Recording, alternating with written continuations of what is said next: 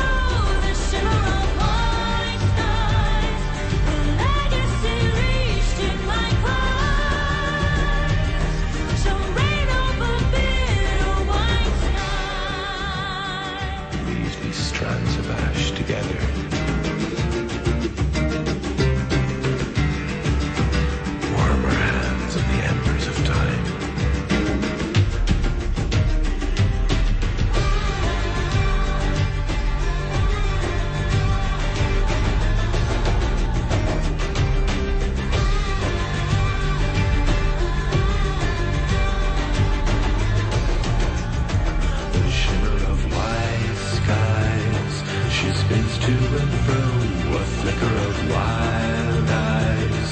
She's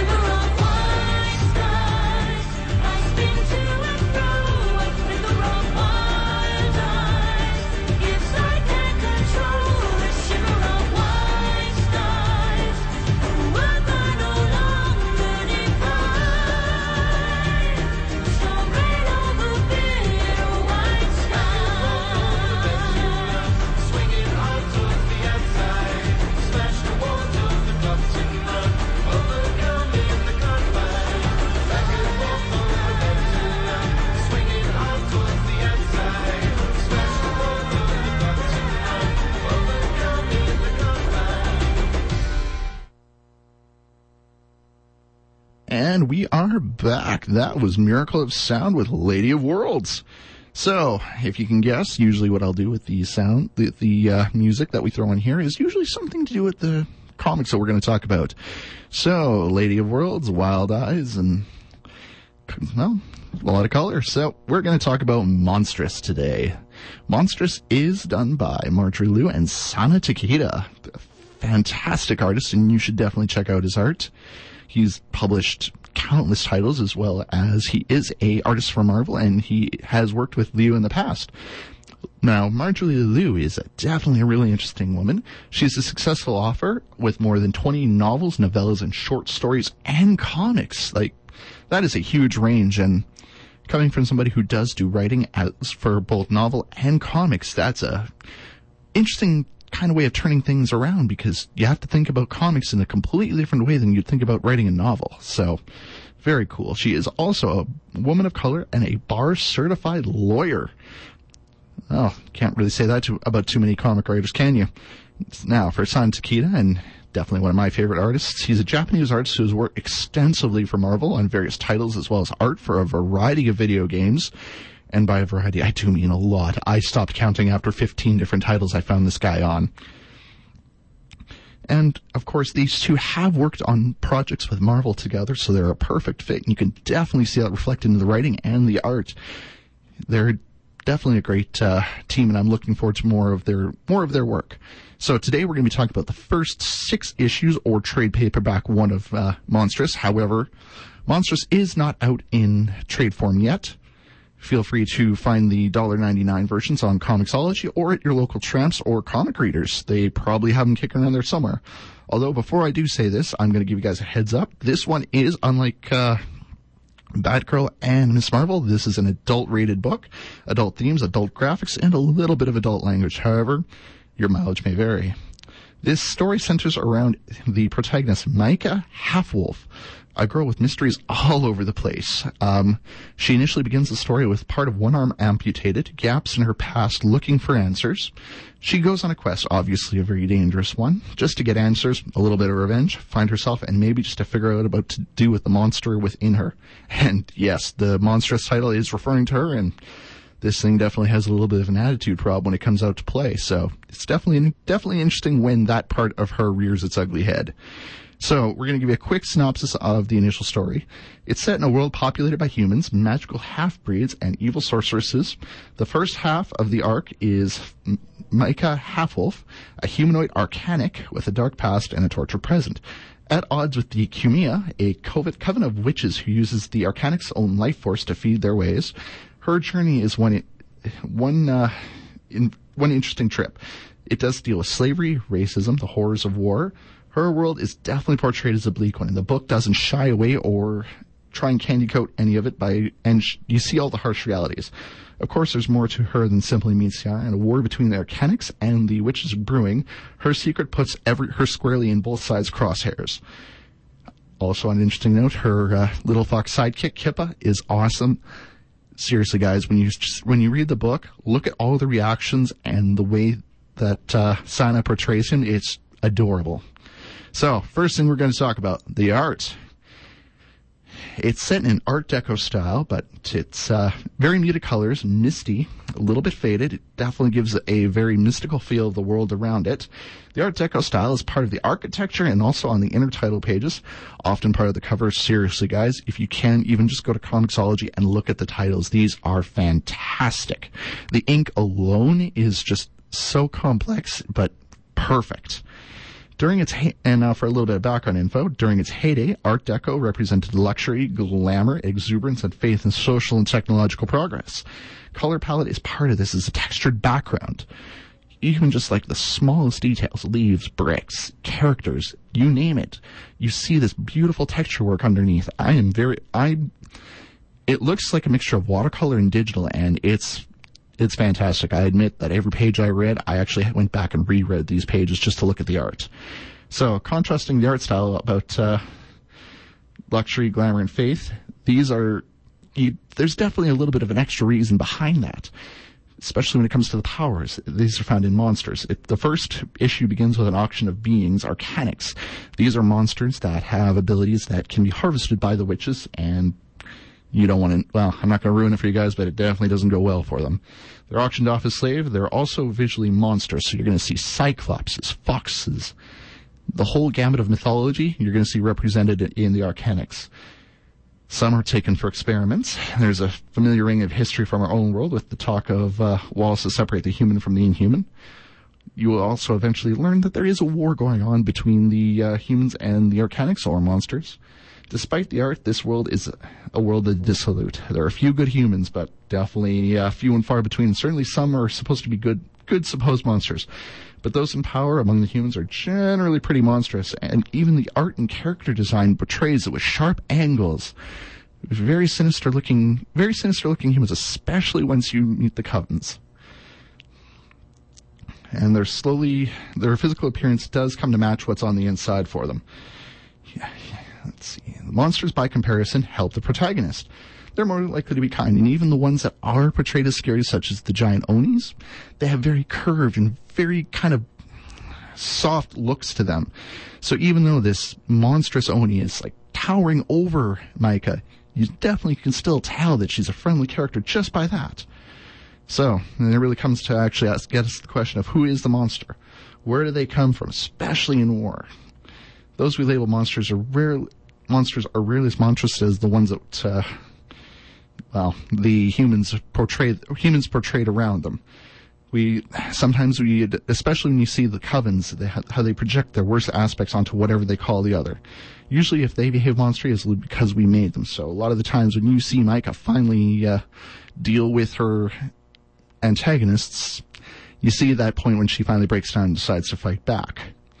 So, one character notes that the witches made Maika a monster, or a monstrous as they eventually term her that is interesting because you just you learn that there is something secret within her that not no other either arcanist or human possesses. As you can guess, the monstrous is not in our world. There's monsters, of course. There's magic, talking cats with two tails, and for the record, the cat is one of my other favorite characters. I can't really quote one of my favorite lines from it, but you'll find it in issue two. I'm sure you can guess.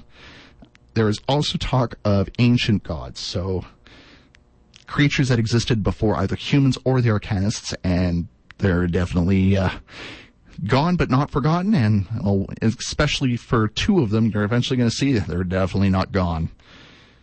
There is a little bit of history given between the War of the Humans and the non-humans. They used to live together in peace, but something definitely broke down between them. Eventually, they uh, will breach upon what that is.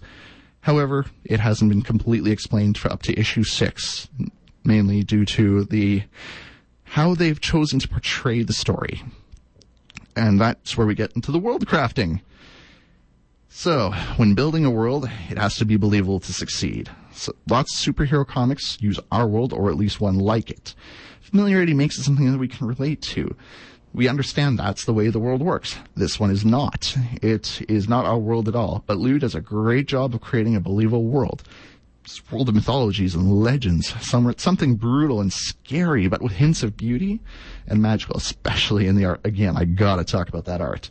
She does a great job of giving pieces to the reader with a follow-up on anything that the, the reader should feel useful is done in these little comic sections at the end of the book called Professor Tam. It's they definitely actually try and also alleviate a little bit of the uh, darkness that you you're traditionally exposed to in the beginning of the Monstress book with these humorous little cat uh, comics. So now we're going to talk a little bit on the mythology. There are various monsters portrayed throughout Monstress, and some of them do base themselves on well traditional mythology. The Kitsune or the Fox Kid, Kippa. There's a Cyclops. There are animal gods, especially when we see the Council of Dusk. There's also a little bit of drawing from traditional art traditional historic knowledge, witches and nuns. These things are explained, so or these things don't need to be explained to the reader directly. We kind of get an idea of what they are and what they should be about, or at least we'll give the author some time to explain while we hear author some time to explain it while we wait. So now we're going to take another little bit of a break. This time we're going with Aurora running with the wolves. See you in a couple. You're on uh, 91.3 FM CJTR.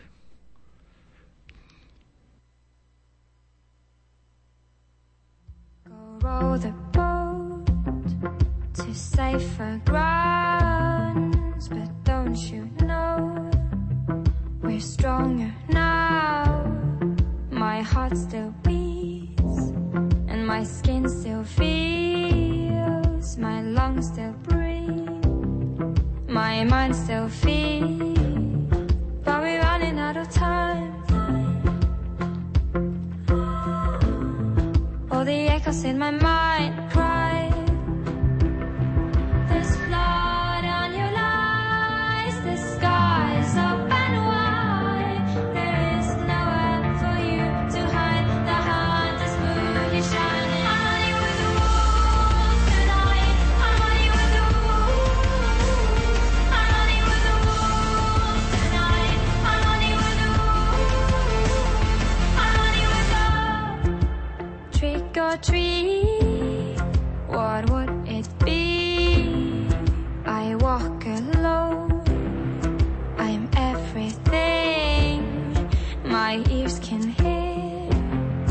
my mouth can speak. My spirit talks. I know my soul believes,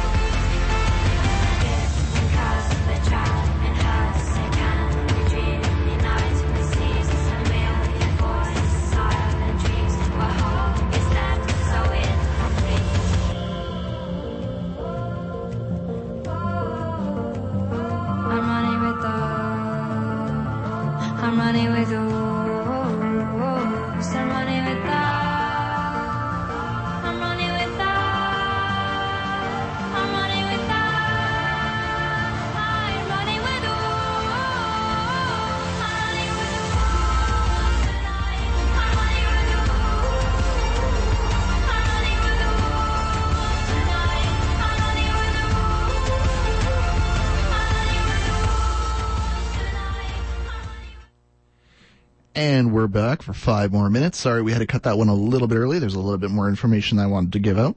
So, in case you were wondering, that was Running with the Wolves and Aurora. And if any of this music is interesting to you guys, I will definitely throw up the link to the Spotify playlist on the Twitter feed.